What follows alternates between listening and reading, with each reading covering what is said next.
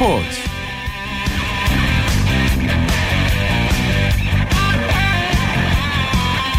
여러분 안녕하십니까? 아나운서 오승원입니다. 네, 오늘은 스포츠의 날이라고 해도 과언이 아닐 것 같습니다. 프로축구 K리그 클래식과 프로야구 시범 경기가 개막을 했죠. 스포츠 팬들 어떤 경기를 봐야 할지 행복한 고민에 빠지게 됐습니다. 자, 오늘 개막한 K리그 클래식 오는 11월까지 12개 팀이 팀당 38경기를 치르게 되는데요. 시즌 막판 상위 그룹과 하위 그룹으로 나누는 스플릿 시스템을 거쳐 우승팀과 강등팀을 가리게 됩니다. 그리고 사상 첫 10구단 체제로 재편된 프로야구 오늘 시범 경기를 시작으로 오는 28일부터 KBO 리그 대장정에 나서게 됩니다. 자, K리그 클래식과 프로야구 올해는 또 어떤 새로운 역사를 쓰게 될지 기대가 됩니다. 토요일에 함께하는 스포츠 스포츠 오늘 K리그 클래식과 프로야구 시범 경기 개막전 소식 생생하게 전해드리겠습니다. 먼저 K리그 소식부터 정리합니다. 베스트 11의 손병아 기자와 함께합니다. 안녕하세요. 네, 안녕하세요. 네, 경운에 움츠렸던 K리그 클래식이 기지개를 아주 활짝 켰습니다. 오늘 인천과 전주 그리고 부산에서 개막전이 열렸죠? 네, 지난해 12월을 끝으로 동면에 들어갔던 K리그 클래식이 정말 화려하게 개막했습니다. 오늘 오후 2시 인천 축구 전용구장에서 열린 인천 광주전을 시작으로 전주 월드컵 경기장에서 열린 전북 성남전, 부산 아시아드 주경기장에서 열린 부산 대전전 등 3경기가 열리면서 새로운 시즌의 개막을 알렸습니다. 네. 이 먼저 인천과 광주 경기에서는 양 팀이 각각 두 골씩을 성공시키며 2대2 무승부로 경기를 마쳤고요. 이 전주에서 열린 경기에서는 전북이 성남을 2대 0으로 격파했습니다. 마지막으로 부산에서 열린 경기에서는 부산이 대전을 1대 0으로 꺾으면서 개막전 승리의 기쁨을 맛봤습니다. 네, 먼저 오늘 공식 개막전이었던 전북과 성남 경기부터 살펴볼게요. 자, 이 경기는 양팀 감독들의 설전으로 관심을 모았죠? 네, 맞습니다. 이 최강희 전북 감독과 김학범 성남 감독은 올 시즌 K리그 클래식에 참가하는 12팀 감독들 중 가장 나이가 많은 그런 고참들인데요. 55세의 김학범 감독이 이 최강희 감독을 향해서 경기장에 나오지 마라 이렇게 말하자 56세의 최강희 감독이 머리나 심어라라고 하는데 경기 전부터 날카로운 설전을 벌였습니다. 네. 물론 이 두 감독 오랜 지기로 친한 사이기 때문에 이런 농담할 수 있었는데 그래도 시즌 개막전을 앞두고 나온 노, 두 노장의 말싸움은 경기 전부터 큰 관심을 끌기 충분했습니다. 음. 이 두 감독의 화끈한 설전으로 시작된 경기 결과는 에두 선수가 두 골을 넣은 전북의 승리였습니다. 네. 어, 최강희 감독은 인터뷰에서 우리는 1강이 아니다. 계속 이렇게 했는데 이 게임을 보면 확실히 올 시즌 우승 후보 영순위다운 모습을 보여줬다고 생각할 수 있겠습니다. 네, 맞습니다.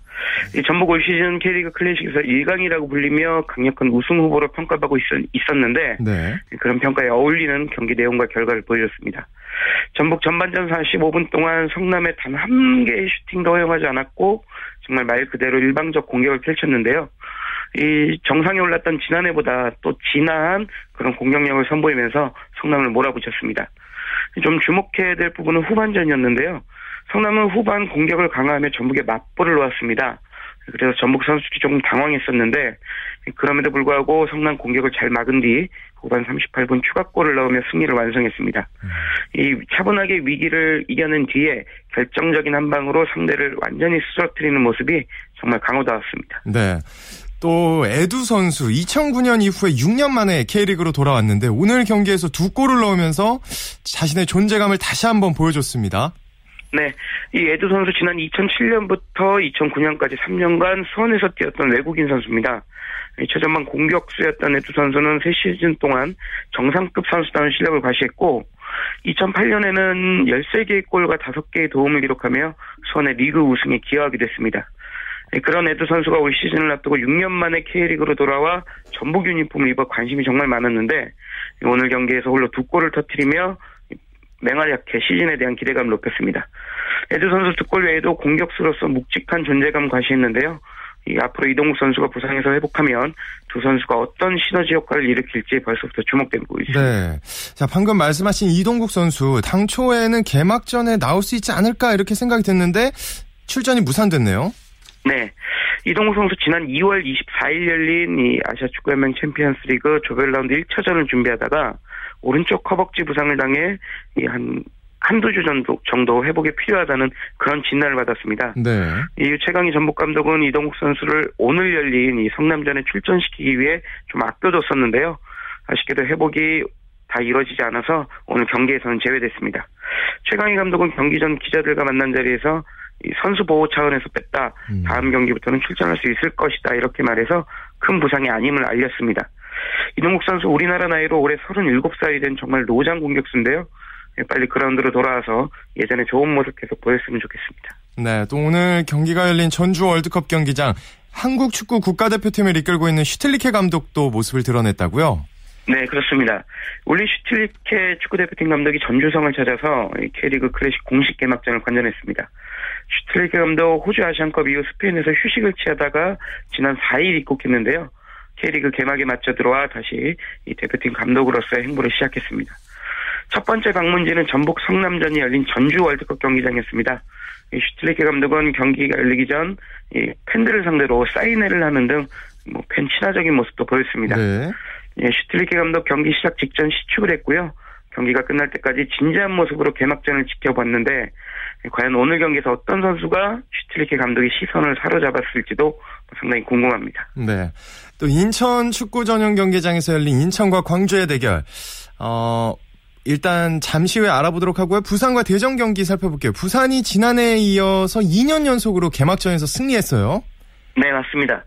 부산이 대전을 1대 0으로 꺾고 지난해에 이어 2년 연속 홈 개막전에서 승리하는 기쁨을 맛봤습니다. 부산 오늘 오후 4시 부산 아시아드 주경기장에서 열린 대전전에서 0대 0이던 후반 36분 웨슬리 선수가 결승골을 넣으며 1대 0으로 신승했습니다. 부산 경기를 주도하고도 골을 얻지 못해 좀 고전했는데요. 네. 후반 36분 유준 선수의 크로스를 웨슬리 선수가 깔끔한 헤딩 슈팅으로 마무리하면서 결승골을 뽑았습니다. 이로써 부산은 지난해 3월 15일 포항을 상대로 홈 개막전에서 승리한 이후 2년 연속 홈 개막전에서 승리하는 기쁨을 맛봤습니다. 네. 자, 반면에 저는 개인적으로 기대가 좀 컸는데 1년 만에 K리그 클래식으로 복귀한 대전 아쉽게도 승점을 얻는 데는 실패를 했네요. 네, 좀 대전 처지에서는 좀 아쉬운 그런 경기였습니다. 네. 대전 지난 2013 시즌에 2부 리그인 K리그 챌린지로 강등됐습니다. 네, 그리고 지난해 K리그 챌린지에서 1위를 차지하면서 한 시즌 만에 1부 리그 복귀했는데요. 첫 경기에서 부산에 0대1로 패하면서 승점 획득에 실패했습니다. 대전은 부산 원정 경기에서 의욕적으로 임했지만 부산의 파상 공세 고전한 끝에 패했습니다. 그러나 대전 지난 시즌 K리그 챌린지 득점왕 출신이죠. 이 아드리아누 선수의 컨디션이 아직 정상이 아니고요. 음. 그리고 시, 겨울 이적 시장에서 선수 변동이 좀 많았기 때문에 조직력도 좀 더 끌어올려야 합니다. 그만큼 아직 시간을 좀 더 갖고 지켜봐야 하는 팀인 만큼 대전 팬들은 기대를 아직 하셔도 좋을 것 같습니다. 네, 알겠습니다. 오늘 소식 고맙습니다. 네, 고맙습니다. 지금까지 국내 축구 소식 베스트 11의 손병아 기자와 정리해드렸습니다. 이어서 프로야구 시범 경기 소식 전해드리겠습니다. 스포츠 춘추의 박동희 기자와 함께 합니다. 안녕하세요. 네, 안녕하세요. 네. 19단 체제로 프로야구가 재편이 됐는데 오늘 시범 경기가 시작이 됐잖아요. 네네. 앞으로 2주 동안 열린다고요? 네, 그렇습니다. 어, 한국 프로야구 역사상 처음으로 어, 10개 구단이 승부를 겨루는 시범 경기가 오늘 개막을 했는데요. 어, 이번 시범 경기는 팀 간 2차전, 팀당 14경기씩 총 70경기 열립니다. 어, 경기 시간 아무래도 기온이 다소 높은 오후 1시부터 시작이 되는데요. 네. 어, 경기 일정 구단 간 이동 거리와 구장 사정을 고려 편성을 했는데요. 어, 10개 구단으로 팀 수가 늘어나고 또 정규 시즌 일정도 빡빡하기 때문에 음. 어, 각 구단별로 지난해 순위 기준 앞뒤 구단과의 경기는 대진에서 제외했습니다. 어, 예를 들어 지난해 2위 팀 넥센은 1위 삼성과 3위 NC와는 시범 경기를 치르지 않습니다. 아, 그렇군요. 네네. 자, 시범 경기 올해부터 달라지는 점이 있다면 좀 정리를 부탁드릴게요. 네, 이번 시범 경기에선 엔트리와 상관없이 이 KBO 등록 선수와 육성 선수, 즉 신고 선수죠. 네. 모두 출전이 가능합니다. 어, 따라서 골수 팬이라도 이름을 모르는 낯선 선수들이 시범 경기에 자주 등장할 것으로 보이고요. 네. 어, 시범 경기에서는 연장전 및 더블헤더를 실시하지 않고 우천으로 경기가 취소됐을 때는 재편성하지 않습니다. 음, 그렇군요. 또, 어, 경기 시간을 좀 줄여보자. 이렇게 해서 경기 스피드업 규정이 강화가 됐는데, 이 규정 때문에 선수들이 애를 먹고 있다고요? 네, 오늘 코미디 같은 상황이 자주 연출이 됐는데요. 네. 이 KB의 고민도 이 솔직히 좀 들어가 줄 필요가 있는 게, 이 경기 시간이 지난해 3시간 27분이나 걸렸습니다. 아, 상당히 긴 시간이었는데요. 네. 어, 따라서 이번에 KBO가 좀 경기 시간을 단축시키고자 이 타자가 타석에 섰을 때 이 타석에서 양발이 빠졌을 경우에는 스트라이크를 선언하기로 했습니다. 음. 오늘 이 하나와 LG 경기에 벌였던 대전구장에서 이 두 명의 타자가 이 타석에서 양발이 벗어났다가 스트라이크가 선언되면서 아웃이 된 바가 있었거든요. 네. 이 경기 시간을 줄인 것도 중요하겠습니다만 이게 뭐 이 야구라는 것이 스트라이크 3개가 들어가야지만 아웃과 세이브 선언이 되는데 이거 스트라이크가 들어오지 않는 상태에서 양발이 빠졌다는 이유만으로 이 아웃이 선언되게 되는 어떻게 보면 이 총국이 벌어졌는데 음. 아마 이 부분은 이 KBO가 고려를 해서 정규 시즌 때는 실행이 되지 않을 가능성이 상당히 높아 보입니다. 아, 그러니까 시범 경기에서 한번 해보고 이제 정규리그 때 도입할지 안 할지 결정하는 거군요. 네, 정확한 지적을 해주셨는데요. 아무래도 제가 오늘 경기를 봤을 때는 네. 이 야구의 원칙과 좀 위배가 되기 때문에 음. 물론 효과는 있을 것 같아요. 선수들이 이제는 불필요한 시간 수를 하면 안 된다 이런 의식이 충분히 주어졌기 때문에 음. 이 시범 경기 동안에는 한번 테스트만 차원에서 끝날 것으로 보입니다. 네, 한번 지켜봐야겠네요. 또 시범 경기에서 달라지면 그 지금 스피드업 규정 말고요. 또 달라지는 네네. 규정들이 있나요? 가장 중요한 변화는 하루에 다섯 경기가 열린다는 건데요. 예. 이 1991년 제8구단 쌍방울이 1군 리그에 참여하면서 이 프라군 무려 24년 동안 하루 4경기를 펼쳐왔습니다. 아, 그러나 올 시즌부터 KT가 참가하면서 이제 19단 체제가 됐고요. 아, 따라서 하루 5경기가 열리게 됐는데요. 이 포스트 시즌 제도도 조금 변화를 맞이했습니다. 아, 지난해까지만 해도 4강 팀이 포스트 시즌에 올라갔는데요. 어, 올 시즌부터는 4, 5위 팀 간의 와일드카드 결정전이 열리고 아. 여기서 승리한 팀이 이제 준 플레이오프에 올라가게 됩니다. 네. 자, 그 궁금해하시는 팬들이 의외로 있던데 월요일 날 경기는 하는 건가요? 안 하는 건가요? 정규 시즌에서요?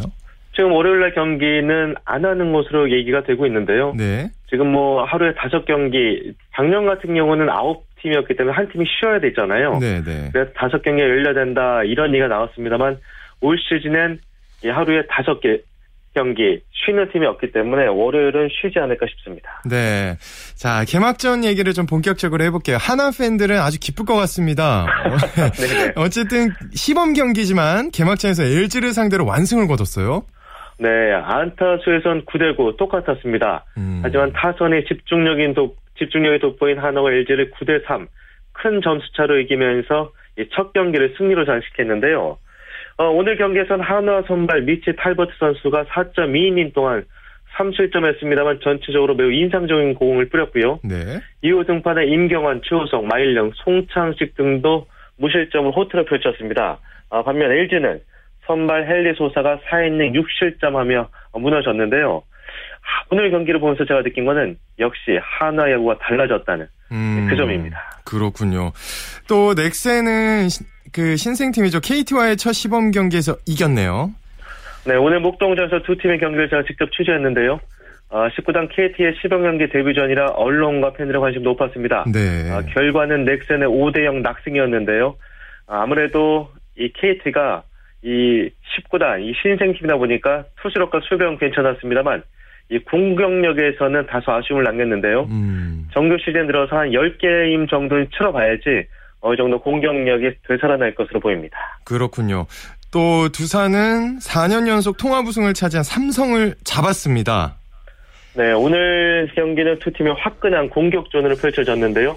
안타수에서는 12개를 친 삼성이 10개를 친 두산보다 2개가 많았습니다. 아, 그러나 결과는 두산의 9대4 승리였는데요. 네. 오늘 경기에선 두산 외국인 타자 잭 루치의 홈런이 인상적이었습니다. 음. 아, 루츠는 5회 2사 1점 홈런을 기록했는데요. 이 홈런이 결국 결승타가 됐는데 어, 오늘 경기에서 두산이 자, 자랑하고 있는 이 자완 투수들이죠. 네. 유이관, 장민이, 한덕주가 모두 호투를 펼치면서 두산 김태형 가슴 이 김태형 감독의 가슴을 환하게 해줬습니다. 그렇군요. 또 SK는 롯데를 이겼죠.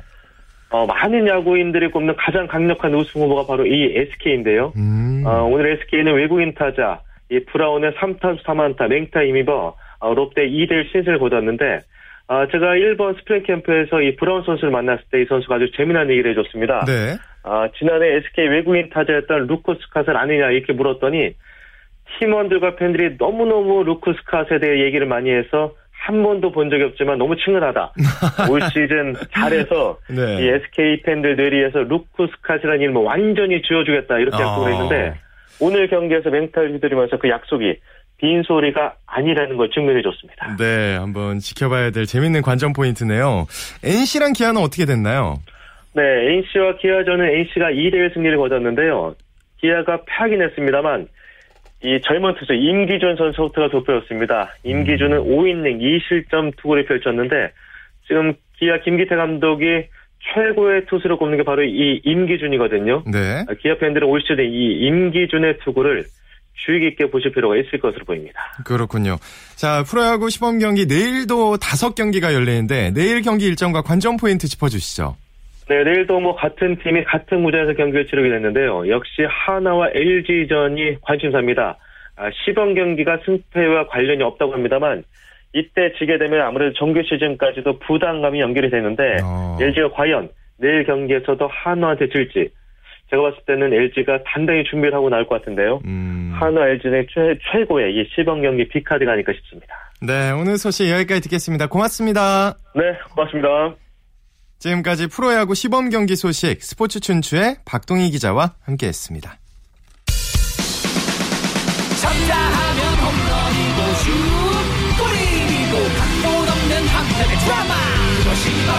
그것이 바로 손에 잡힌 우승 트로피 목에 걸린 그 배달 너와 내가 하나 되는 그것이 바로 그것이 바로 그것이 바로 꿈꾸던 스포츠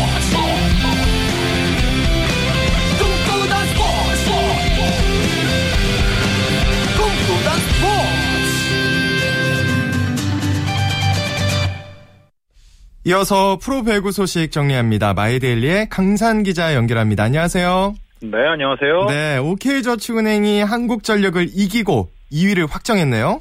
그렇습니다. 오늘 수원실내체육관에서 열린 남자부 경기에서 OK저축은행이 한국전력의 3대0 완승을 거뒀습니다. 오늘 승리로 K저축은행은 승점 71점이 되면서 61점인 한국전력을 10점 차로 밀어내고 리그 2위를 최종 확정했습니다. 네. 근데 두 팀은 이미 이제 본 배구가 확정이 된 상태잖아요. 네. 그래서인지 이제 좀 다른 생각으로 경기에 임한 것 같더라고요. 그렇죠. 사실 오늘 경기는 승패가 어느 정도 예견된 한 판이었습니다. OK저축은행 김세진 감독은 우리 팀이 홈에서 경기력이 좋기 때문에 무조건 2위로 올라가야 한다면서 총력전을 예고했고요. 네. 한국전력 신영철 감독은 이미 7점의 차이가 나기 때문에 2위를 잡으려다 플레이오프까지 영향을 미칠 수 있다면서 주포인 전광인과 주리치를 쉬게 했습니다. 뭐 음. 뭐 역시 오늘 박성일 선수가 16점을 올린 한국전력은 주리치와 전광인 쌍포의 공백을 메우기는 쉽지가 않았습니다. 확실히 두 감독 들이 이제 플레이오프 준비에 초점을 맞춘 것 같은데 근데 생각보다 좀 싱겁게 끝난 것 같아서 미리 보는 플레이오프다 뭐 이런 말도 있었잖아요. 좀 아쉽더라고요. 그렇죠. 많은 분들이 미리 보는 플레이오프를 기대하고 경기장에 가셨는데 네. 약간 초반부터 승부가 기운 것 같아서 좀 김이 빠지는 감이 있었을 겁니다. 하지만 승패가 크게 의미가 없는 지금 정규리그보다는 플레이오프에서 명승부를 위한 선택을 했거든요. 네. 어떤 결과로 이어질지는 3월 21일 안산에서 열리는 플레이오프 1차전을 보면 조금 윤곽이 나오지 않을까 싶습니다. 음 그렇군요. 자 여자부에서는 도로공사와 현, 도로공사 현대건설을 꺾고 출범 원년 이후에 첫 우승을 했네요. 예, 출범 원년 이후의 첫 번째죠. 도로공사가 감격의 정규리그 우승을 차지했습니다. 네. 오늘 남자부에 이어 열린 여자부 경기에서 도로공사는 현대건설을 세트스코어 3대1로 꺾고 프로 출범 원년인 2005년 이후 10년 만에 처음으로 정규리그 우승의 기쁨을 누렸습니다. 10년 만에 우승, 정규리그 우승인데 원동력이 어디 있다고 보시는 건가요? 참 여러 가지가 있죠. 오늘 예. 손아원 감독은 플레이오프에 올라갈 세 개 팀이 모두 올라갔다고 하면서도 도로공사가 정규리그 우승까지 할 거라고는 생각을 못했다고 합니다. 음. 일단 FA 세터 이호이와 센터 정대영 영입에 투자를 하면서 전력이 한층 탄탄해졌고요. 시즌 중반에는 9연승을 달리면서 선두 싸움에서 유리한 고지를 전했습니다. 음. 이전에는 매번 풀세트 경기를 하면서도 무너지는 경향이 있었는데 올해는 장소연과 정대영, 김혜란 등 베테랑들을 중심으로 똘똘 뭉치면서 승부처 집중력까지 강해졌고요. 네. 정말 여러 부분에서 팀의 발전을 이뤄냈다고 볼 수가 있죠. 음, 자 우승의 1등 공신이라면 어떤 선수를 꼽으실 수 있을까요? 도로공사의 조직력 정말 어떤 선수를 꼽아도 아깝지가 않은데 예. 굳이 한 명을 꼽자면 저는 세터 이효희 선수를 꼽겠습니다. 오. 지난 시즌까지 도로공사는 니콜의 원맨 팀이라는 이미지가 상당히 강했습니다. 그랬죠. 실제로 국내 선수들이 니콜을 도와주지 못하면 경기 후반에 무너지는 모습이 자주 나왔습니다. 그런데 올해는 문정원과 정대영, 황민경, 베테랑 장소연까지 정말 다양한 선수들이 공격에 가담하면서 상대를 음. 혼란스럽게 했거든요. 네네. 그 중심에 바로 이효희 세터가 있었습니다. 음. 공격 루트를 다양화하면서 팀의 또 다른 장점을 찾아냈고요. 또 리더십을 발휘하면서 주장으로서 선수들을 굉장히 잘 이끌어줬습니다. 서남원 감독도 오늘 이호희 선수에 대한 칭찬을 아끼지 않았습니다. 어, 역시 팀으로 성적을 이뤄낸 거니까 뭐 누구 한명딱 꼽기가 어렵다 이 말씀이시죠? 그렇죠. 네, 알겠습니다. 오늘 소식 여기까지 듣겠습니다. 아, 내일 경기 일정과 관전 포인트 꼭 짚어주시죠. 예, 내일은 남자부 한 경기가 열립니다. 이미 정규리그 우승을 확정한 삼성화재와 3연패 중인 LIG 손해보험이 대전 충무체육관에서 만납니다. 네. LIG는 올해 삼성화재를 상대로 단 한 번도 이기지 못했습니다. 세 차례나 풀세트 접전을 펼쳤고 0대 3완패가 한 번도 없었는데 정작 이긴 적은 없습니다. 시즌 음. 마지막 맞대결에서 삼성화재를 꺾고 3연패 탈출과 함께 자존심을 세울 수 있을지 관심이 모아집니다. 네, 오늘 소식 여기까지 듣겠습니다. 고맙습니다. 고맙습니다. 지금까지 프로 배구 소식 마이데일리의 강산 기자와 정리해드렸습니다. 이어서 한 주간의 해외 스포츠 소식 정리합니다. 월드 스포츠 오늘 연합뉴스 영문뉴스부의 유지호 기자와 함께합니다. 안녕하세요. 네, 안녕하십니까. 네, 농구 황제죠 마이클 조던이 억만장자 클럽에 가입했다고요? 네, 이 클럽은 자산 10억 달러 이상인 이들이 들어갈 수 있는데요. 최근 그 경제 전문지 포브스지가 발표한 세계 억만장자 랭킹에 조던이 처음으로 올라갔습니다. 조던은 자신이 음. 구단주로 있는 NBA 샬럿 호네츠의 가치가 7억 달러 이상으로 평가된 덕을 봤다고 할 수 있겠는데요. 네. 5년 전 호네츠의 지분 80%를 2억 7천5백만 달러에 샀는데 3년 뒤 지분을 89%까지 늘렸습니다. 어, 이와 더불어 자신의 이름을 딴 농구화 브랜드 계약을 통해 또 매년 9천만 달러를 벌고 있는데요. 어, 스티브 발머 전 마이크로소프트 회장이 LA 클리퍼스를 20억 달러에 산 뒤에 NBA 팀들의 가치가 많이 올라가고 있습니다. 음. 이 발머 전 회장은 재산 215억 달러로 자신은 랭킹 35위에 올랐습니다. 네.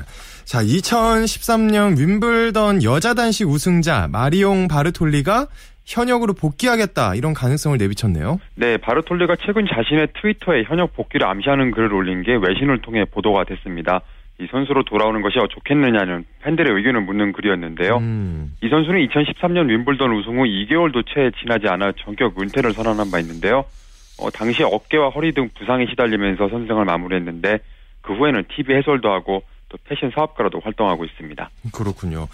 좀 지난 얘기긴 한데 1998년 호주 오픈 남자 단식 결승에서 약물을 복용한 선수가 뛰었다. 뭐 이런 의혹이 제기됐다고요? 네, 당시 준우승자 마르셀로 리오스가 자신의 상대였던 페트르 코르다가 도핑 규정을 위반했다고 주장하면서 국제 테니스 연맹에 이를 조사할 것을 최근 요구했습니다. 어, 당시 코르다는 리오스를 상대로 6게임만 내주면서 세트스코어 3대0 완승을 거뒀는데요. 하지만 몇 달 뒤 윈블던에서 약물 양성 판정을 받고 이듬해 은퇴를 했습니다. 어, 리오스는 코르다가 호주 오픈에서도 이 도, 핑 규정을 어긴 것이 밝혀지면 자신이 챔피언으로 기록되어야 된다고 말했는데요. 네. 어, 리오스는 98년 세계 1위까지 올랐던 선수인데 메이저 대회 우승이 없이 세계 1위까지 오른 유일한 남자 선수입니다. 음. 한편 코르다는 세계 2위가 최고 순위였는데요. 현재 LPGA 투어에서 뛰고 있는 제시카 코르다의 아버지이기도 합니다. 아, 그렇군요. 자, 또 음주 및 과속운전 혐의로 선수 자격 정지 처분을 받은 마이클 펠프스 올 세계 선수권에 출전할 가능 세계 선수권에 출전할 가능성이 있다고요? 네, 그렇습니다. ESPN이 최근 첫 월거스 미국 수영연맹 전무이사의 말을 밀어 펠프스에게 내려진 국가대표 제외 징계가 풀릴 수 있다고 보도를 했습니다. 펠프스가 지난 9월 말 음주와 과속운전 혐의로 경찰에 입건돼서 10월 초에는 미국 연맹으로부터 6개월 자격 정지 징계를 받았었는데요. 네. 일단 징계가 4월 6일 끝나지만 연맹은 당초 7월 말 러시아에서 열리는 세계 선수권에 출전할 대표팀에서도 페프스를 제외하기로 했었습니다. 음. 하지만 이 월거스 전무이사는 이 징계가 재고될 여지는 있다고 했는데요. 하지만 이에 연맹 측은 현재 구체적인 것을 논의하기에는 아직 이르다며 한발 물러나는 입장을 보였습니다. 일단 자격 정지가 끝나면 펠프스는 4월 15일 애리조나주에서 시작하는 아레나 프로 수영 시리즈에 나서서 실전 복귀전을 치를 예정입니다. 그렇군요. 자, 저번에는 F1 드라이버였던 미하일 슈마가 그 스키 타다 사고로 머리를 다쳤는데 이번에는 F1 드라이버 페르난도 알론소 선수 최근 사고를 당해서 부분 기억을 상실했다는 소식이 있네요. 네, 스페인 언론이 알론소가 지난달 말 바르셀로나에서 연습 중 사고를 당해 병원에 입원했고 또 이름과 직업을 묻자 마치 1995년인 것처럼 대답했다고 보도를 했는데요. 네. 이 선수가 F1 통합 챔피언에 두 차례나 올랐는데 어, 자신이 누구냐는 의료진의 질문에는 F1 드라이버가 되고 싶다고 말했다고 합니다. 음. 어, 특히 자신이 카트 드라이버라고 소, 소개했는데 실제로 1995년에 이 선수가 모터스포츠 입문 단계 경주차인 카트를 탔다고 하는데요. 어, 어, 이번 사고로 최근 20년간 기억을 잃었다고 알려졌는데 그 소속팀은 일부 기억 상실이 있긴 했지만 언론 보도는 좀 과장됐다고 설명을 했습니다. 네. 일단 의사소견에 따라서 15일 열리는 시즌 개막전 멜버른 그랑프리는 나서지 않지만 이 트위터를 통해 2차 대회는 말레이시아 그랑프리를 기다리고 있다고 했습니다. 네, 어, 어서 회복이 됐으면 좋겠습니다. 오늘 소식 여기까지 듣겠습니다. 고맙습니다. 네, 감사합니다. 지금까지 월드 스포츠 연합뉴스 영문뉴스부의 유지호 기자와 함께했습니다. KBS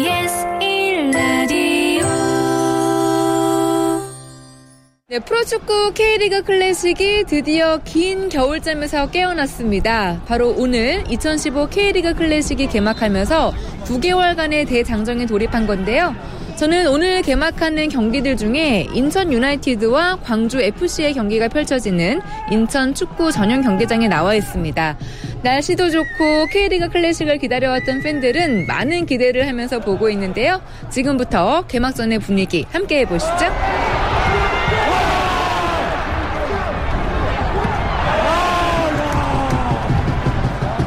개막이요? 어 많이 기다렸죠. 열렬한 팬이거든요. 축구인으로서 인천 유나이티드가 이제 공격적인 축구를 원하기 때문에 이 클래식을 나는 많이 기다렸죠. 너무 기대돼요. 예, 한 시즌 동안 비시즌 동안 어떤 준비했는지 팀이 어떤 식으로 또 경기 한 시즌 풀어 나갈지 그런 것도 궁금하고 이제 좀 잘했으면 좋겠네요. 매 경기 찾아오겠습니다. 제가 축구를 좋아해가지고 또 축구 팬으로서 궁금해가지고 찾아왔어요. 와 근데 온 가족이 이렇게 축구 팬인 거는 정말 좋은 모습인 것 같아요. 되게 오랜만에 왔어요. 어, 개막하고 첫 경기인데 어떤 어, 것 같아요? 날이 좋아서 오늘 재밌게 보고 갈 것 같아요. 오랜만에 경기장 오니까 TV로 볼 때보다 생동감 넘치고 선수들을 가까이 볼 수 있어서 좋았던 것 같아요. 우리 어머님도 K리그 좀 기다리셨어요? 예. 어. 한국 축구가 잘 됐으면 하는 바람으로. 이제 시즌권 구비하려고 해요. 원래 비시즌 동안 많이 힘들었는데 인천 유나이티드가 올해 첫 경기 보니까 그래도 더 잘할 것 같고 그래도 시작이 좋아야 끝도 좋고 좋으니까 첫 경기는 잘 했으면 좋겠습니다.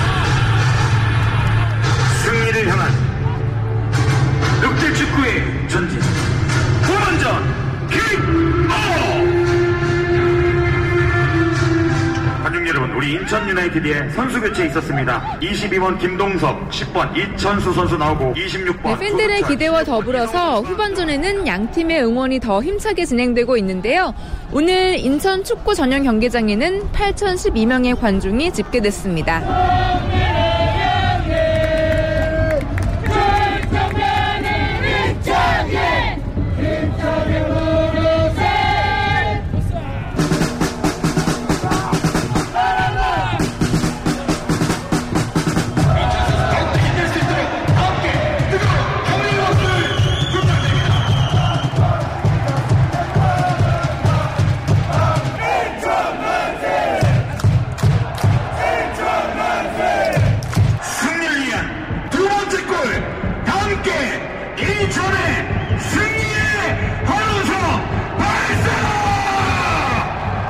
경기는 인천과 광주가 2대 2로 비겼는데요. 개막전을 치른 양 팀의 감독들, 광주 FC의 남기일 감독과 인천 유나이티드의 김도훈 감독을 차례대로 만나보시죠. 어, 사실 오늘 개막전에서 클래식에 저희들도 의미 있는 그런 경기였는데요. 사실 오늘 결과를 가져오지 못하더라도 저희가 준비했던 거를 좀 많이 어, 선수들에게 좀 주문을 했었거든요. 그 부분만 가져가게 되면 결과 이상으로 가져갈 수 있는 부분이 많이 있을 거라고 어, 생각이 들어서 저희도 훈련했던 거를 좀 많이 운동장에서 좀 펼쳐 보였으면 하는 게 오늘 좀 바람이었는데 선수들이 또 잘 해줬다고 생각되고 있고요. 그리고 오늘 뭐 첫 경기 치고 저도 사실 운동장 와서는 긴장이 또 되지는 않았고요. 그리고 선수들도 경기하면서 순간순간 그런 실수들은 있었지만 그래도 첫 경기 치고 클래식에 올라와서 좀 만족스러운 경기였다고 생각하고 있습니다. 승점 3점을 따기로 선수들이랑 지금 목표를 삼았는데 1점밖에 안 돼서 좀 아쉽긴 하지만 뭐 아직까지는 시작전이기 때문에 아직까지는 희망은 있다고 생각하고 개월 동안 준비했던 부분들을 착실하게 한다 이러면 한번 도전은 해봐야 된다고 생각하고 있습니다. 뭐 처음부터 우리가 약팀이라 해서 매지 골을 내린다는 것은 있을 수 없는 일이고 일단 한 경기 한 경기마다 최선을 다하는 모습을 보여야 된다고 생각하고 그때마다 이제 선수들의 어떤 하고자 하는 의지만 있다 이러면 공원 둥글다고 하니까 한번 도전해 보겠습니다. 전체적으로 K리그 기대 같은 건 이제 K리그를 많이 관심을 갖고 또 최근에 KBS에서 이제 방송을 이제 정규 편성을 했다고 하더라고요. 네, 그런 것도 이제 너무 좋은 것 같아요. K리그 예, 팬분들이 많이 와서 보셨으면 좋겠습니다. 선수들이 부상 안 당하고 좋은 경기 잘 펼쳐졌으면 좋겠습니다. 화이팅! 대한민국 축구 발전을 위해서는 정말로 페어플레이를 해야 되고 감독들이 다 젊은 감독들이다 보니까 공격 축구를 선호하니까 정말 좋은 경기, 관중이 볼 때 화끈한 경기, 공격적인 축구를 바라는 거죠. 이제 뭐 서울의 이랜드 FC도 늘어났고 점점 구단이 늘어나니까 더 이제 K리그 안에서 더 발전을 했으면 좋겠다. 이제 구단이 많아진 만큼 만큼 관심도 많아지고 이제 관중도 많이 늘어나고 또 재밌게 또 수준 높은 경기를 볼 수 있을 것 같아서 K리그 화이팅! 네, 올 시즌 프로축구 K리그 클래식 과연 어떤 경기로 팬들의 마음을 사로잡을지 기대해 보겠습니다. 지금까지 인천 축구 전용 경기장에서 정수진이었습니다. 네, 정수진의 스포츠 현장 인천과 광주의 개막전 경기 현장 다녀왔습니다.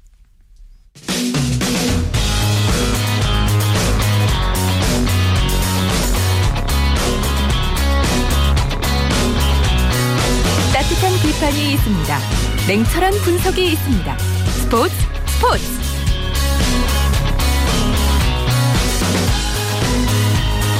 스포츠 세계의 라이벌을 집중 조명하는 시간, 스포츠 라이벌의 세계 시간입니다. 매주 토요일 만나고 있죠. 한겨레 신문의 김동훈 기자와 함께합니다. 안녕하세요. 예, 안녕하세요. 오늘은 어떤 라이벌을 소개해 주시나요? 예, 남자 유도 최고의 라이벌이죠. 김재범 선수와 왕기춘 선수를 소개해 드리겠습니다. 네. 이 두 선수가 다음 주에 강원도 철원에서 열리는 여명컵 전국 유도 대회 겸 국가대표 2차 선발전에서 어, 오는 8월에 세계선수권 대회 출전권이 걸려 있는 대회거든요. 예. 이걸 놓고 이제 어, 두 선수는 다음 주 수요일 날 맞대결을 펼치게 됩니다. 어, 자 일단은 두 선수의 프로필부터 좀 살펴볼까요? 예, 김재범 선수가 85년생이거든요. 예. 그러니까 만 30살이고요.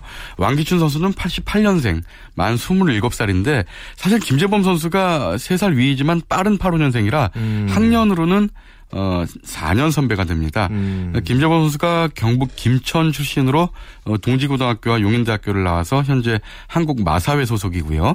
네. 왕기춘 선수는 서울 출신으로 서울 최고와 용인대를 졸업하고 현재 양주시청 소속으로 뛰고 있는데요. 그러니까 두 선수가 용인대 선후배 사이죠. 그러니까 4년 음. 선후배입니다. 네. 키는 김재범 선수가 178, 왕기춘 선수가 172인데 김재범 선수가 6cm 더 큽니다. 음. 자, 근데 두 선수가 체급을 바꿔가면서 라이벌 대결을 펼친다면서요? 네, 그렇습니다. 이 두 선수가 남자 유도 81kg에서 현재 라이벌 대결을 펼치고 있는데 네. 하지만 앞서서 2007년까지는 73kg급에서 같이 뛰었거든요.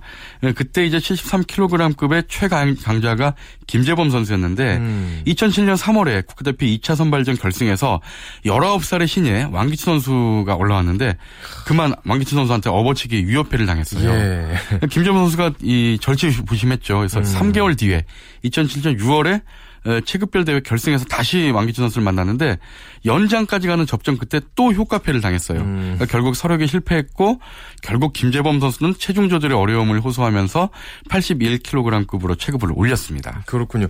그런데 왕규춘 선수도 왜 뒤따라 체급을 올린 거죠? 예. 예. 한동안 김재범 선수는 81kg급, 왕기춘 선수는 73kg급 이렇게 뛰었잖아요. 예, 예. 어, 그러다가 왕기춘 선수 역시 어, 체중 조절의 어, 어려움을 호소하면서 음. 2013년 11월에 체급을 또 올렸습니다. 그래서 두 선수가 어, 다시 또 한 6년여 만에 다시 체급을 바꿔보면서 라이벌 대결을 펼치게 됐는데 그런데 두 선수의 그 맞대결 상당히 그 좀 관심이 많았는데 음. 이상하게 붙지를 못했어요. 네. 2013년 11월에 왕기천 선수가 체급을 올렸는데 무려 1년 동안 세 번의 맞대결 기회가 모두 무산이 됐습니다. 어. 예, 왜냐하면 이제 왕기천 선수가 81kg급 적응에 아직은 좀 실패를 하면서 아. 결승에 좀 오르지를 못했고요. 이렇게 세 번이나 무산되다가 이제 마침내 네 번째 대회였던 작년 11월 제주 그랑프리 국제 대회에서 무려 7년 5개월 만에 두 선수의 맞대결이 펼쳐집니다. 음. 정말 흥미진진했죠. 네네. 네. 결과는 아무래도 이제 어, 막 체급을 올린 왕기춘 선수보다 김재범 선수가 유리했죠. 그러면서 김재범 선수가 지도 승호를 이겼는데 음. 이것이 이제 체급을 바꿔서 김재범 선수가 결국은 서력을 서력에 성공한 것이죠. 예, 73kg급에서는 네. 두번 졌는데 81kg급에서는 이겼습니다. 어, 자, 그러면 그동안의 두 선수의 국제대회 성적은 어떤가요? 예, 그, 그러니까 이 2008 베이징 올림픽과 2010 광저우 아시안 게임, 2012 런던 올림픽까지 나란히 태극마크를 달고 어 73kg, 81kg 이렇게 나란히 출전을 했죠. 네. 어 그러니까 김재범 선수는 이제 81kg에 출전을 했는데 2008 베이징 올림픽에서는 두 선수 모두 결승에서 아쉽게 졌죠. 음. 그러면서 두 나란히 은메달에 머물렀고요. 하지만 이어서 세계 선수권 대회에서는 두 선수 모두 금메달을 따냈습니다. 네. 그런데 이 두 선수의 희비가 엇갈린 게 2010 광저우 아시안 게임 때부터라면서요? 예, 그렇습니다. 그때 이제 2010 광저우 아시안 게임 때 김재범 선수는 금메달에 이어서 2012 런던 올림픽에서 또 금메달을 또 땄죠. 예. 최고의 영예를 누렸는데 반면에 왕기춘 선수는 광저우에서 은메달에 이어서 런던 올림픽에서는 메달 획득에 실패하면서 음. 깊은 좌절을 맛봤습니다.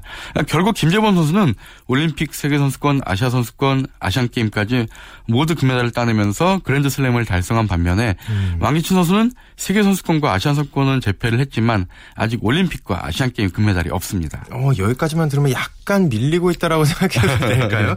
근데 두 선수 모두 요즘 최근 컨디션이 아주 좋다면서요? 예, 그렇습니다. 김재범 선수가 지난달, 그러니까 지난달 2월 2월 16일 날 유러피언 오픈 로마 대회에 출전을 했는데 동메달을 따냈고요. 네. 왕기춘 선수가 참 고무적입니다. 바로 닷새전 지난 2일 날 끝난 2015 유러피언 오픈 바르샤와 대회에서 체급을 올리고 나서 처음으로 금메달을 땄어요. 음. 국제 대회에서.